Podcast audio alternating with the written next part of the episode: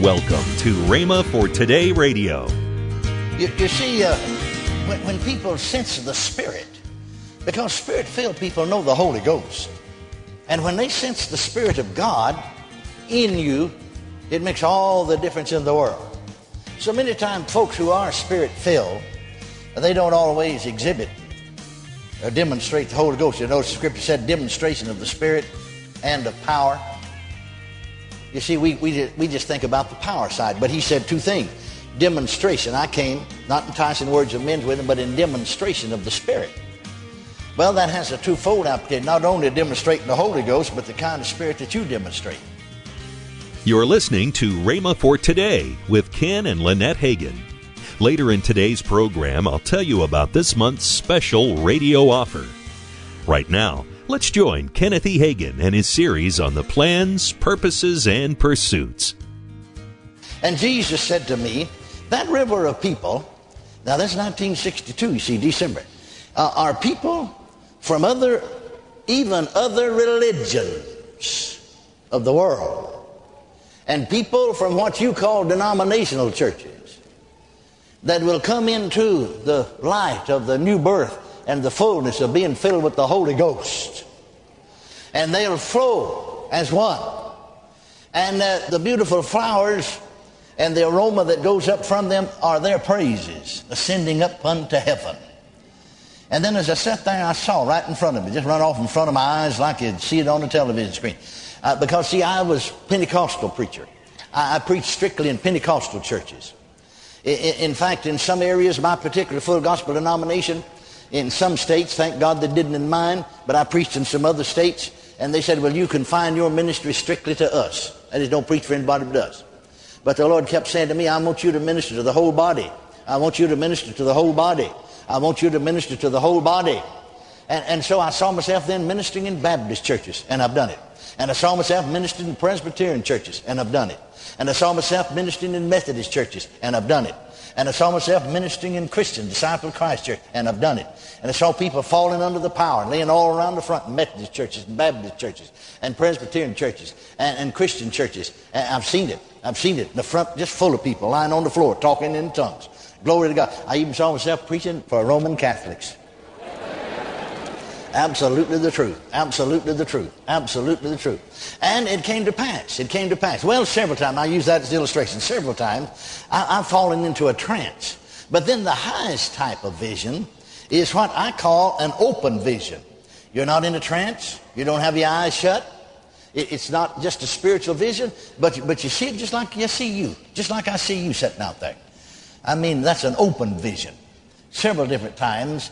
And really, that is the highest type of vision when we say an open vision. Well, this experience was either the highest type, part of it was the highest type of revelation, and then it went into the lowest type of vision. Because I saw Jesus, I heard him, I knew what he said to me. And so I kept praying at first, though, in other tongues. And then I began to speak some words out in English, plans, purposes, pursuits. At first, I just said plans and purposes over and over again. Then I'd go back to praying in tongues. Now, actually, the ministry that we have today, some folks asked me a few years ago when we attended, when we were at what they call an idea exchange. They were ministers of all groups all over America.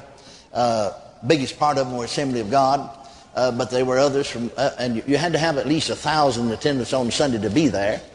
And so I was invited to come and speak on the subject of faith. And incidentally, after I spoke on the subject of faith, minister after minister came and hugged my neck and said, Brother Hagin, we were wrong. We were quoting somebody else, because then they asked questions for 45 minutes or an hour, and I answered every one of them. And they said, we were wrong. We've said some things. You forgive us because we quoted somebody else. Well, bless God, I believe everything you said today and believe it just like you said it. You see, it makes a lot of difference when we can get together and discuss the Word of God. Can you say amen? Amen. But incidentally, in these things, you see, and thank God, God's in all of them. Praise the Lord. And as we move with him, things will just simply even out and work out right. Can you say amen? Amen. Praise God. But in attending some of these meetings, and this one in particular, you see, when people sense the Spirit, because Spirit-filled people know the Holy Ghost. And when they sense the Spirit of God in you, It makes all the difference in the world. So many times folks who are Spirit-filled, they don't always exhibit or demonstrate the Holy Ghost. You notice the Scripture said demonstration of the Spirit and of power. You see, we just think about the power side, but he said two things. Demonstration, I came, not enticing words of men's wisdom, but in demonstration of the Spirit. Well, that has a twofold application, not only demonstrating the Holy Ghost, but the kind of Spirit that you demonstrate. Makes all the difference in the world. Can you say amen? And so we should be very careful about these things. Now, in praying, I kept saying plans and purposes. Like I said to you, this ministry, what I'm doing today, I started to say and I didn't finish it. I'll go back up a little bit. Some asked me that idea change, said, because we asked the question, it was the second one that I attended. They said, Brother Hagin, what is the secret of your success? One minister said, when I knew you, nobody ever heard of you. You're preaching in small churches and once in a while in a large church. And here suddenly, you become not only a national figure, but just in a matter of a few years, an international figure. Now, how'd that all come about? What's the answer? I said, the only thing I know of is just praying and listening to the Holy Ghost. Just simply listening to what the Spirit of God said. And actually, everything I'm doing today is a result of praying and praying in other tongues. Oh, thank God for the value of praying in other tongues. And then sometimes interpreting your prayer. That's where I first started interpreting, was interpreting my own prayers. To tell you the real truth about the matter, when I pastored a Pentecostal church in Tom Bean, Texas, 1938, where I met my lovely wife. And so I was praying, I'm pastor, 21 years old. And I need a wife, and so I'd been going with her some, but I was up in the barn loft, one of my deacons was praying, and I got to praying in other tongues, and I prayed this all out in other tongues, then I prayed the interpretation out, and then I saw it in the Spirit, that I'd marry her, we'd have two children, the first would be a boy, the second would be a girl, that's all the children we'd have, and that's what we did. Praise God forevermore. Amen. I got that in prayer. I didn't get that because I was standing in the office of prophet, because I wasn't, not at that time. And so then I was praying, that was December 1962, and in January of 1963, I was holding a meeting, another little Assembly of God church there in Houston, and one night suddenly a spirit of prayer fell on us. I'll tell you, we don't see that anymore much. In fact, I don't see it at all. But as we learn to follow God and really truly worship Him, you'll find that the Holy Ghost will be able to manifest Himself like He wants to. See, we permit Him to go so far in charismatic circles, and we get carried away and start clapping, going on, and grieve the Spirit, and He won't move. But you can see a difference, a depth of the move of the Spirit last night. And so in this meeting, I'm just preaching away, minding my own business. And the spirit of prayer fell on us. Fell on everybody. And me preaching, everybody hit the floor. I didn't tell them to pray. I look back across the congregation, and there wasn't anybody sitting on a pew. Everybody's either down here around the altar, because they had an altar bench here, either down here around the altar praying, or else they was kneeling at the seat. So I thought, well, I better join them. They've gone off and left me here. And so I stepped down off the platform. There's some steps right here. And I stepped down off the platform and knelt by those steps and began to pray. Well, I hadn't been praying but 2 or 3 minutes, maybe 5 minutes, till I was in the Spirit, praying in other tongues. And I call it, I don't know for lack of a better word, I call it getting lost in the Spirit. Because time just goes by. You think it's been 15 minutes, and it's been long. In fact, when I opened my eyes and looked, I thought, well, I've been praying 15 minutes. And I was really not conscious of anything else that went on around me. And when I opened my eyes and looked at my watch, I'd been praying an hour and a half.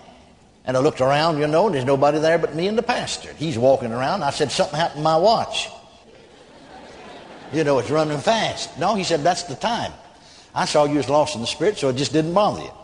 Well, right on the tail end of that praying, I suddenly realized that I was doing something. And so I opened my eyes to see what I was doing, because I was praying in tongues.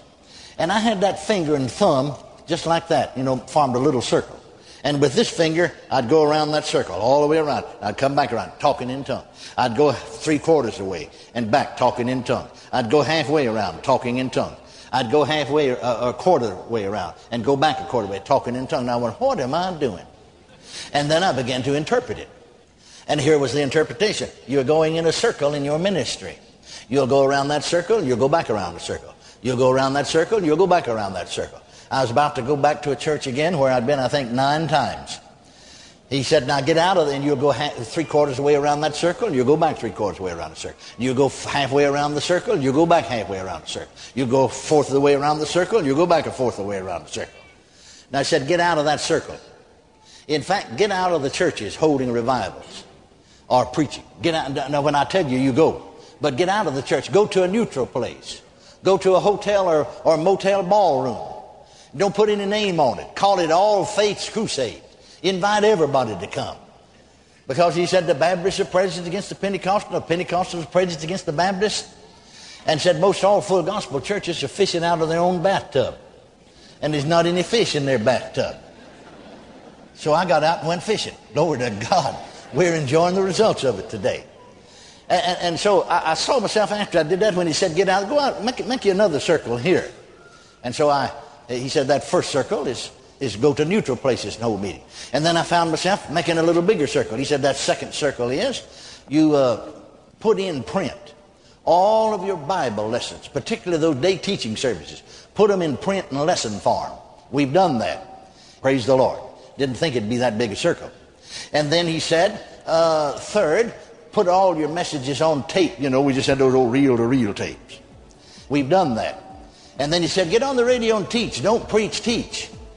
And in those days, there's nobody on the radio teaching. Not in full gospel circle. There's all the preaching and the hollering. Amen. That's true. Get on the radio and teach. And so I got on the radio and taught.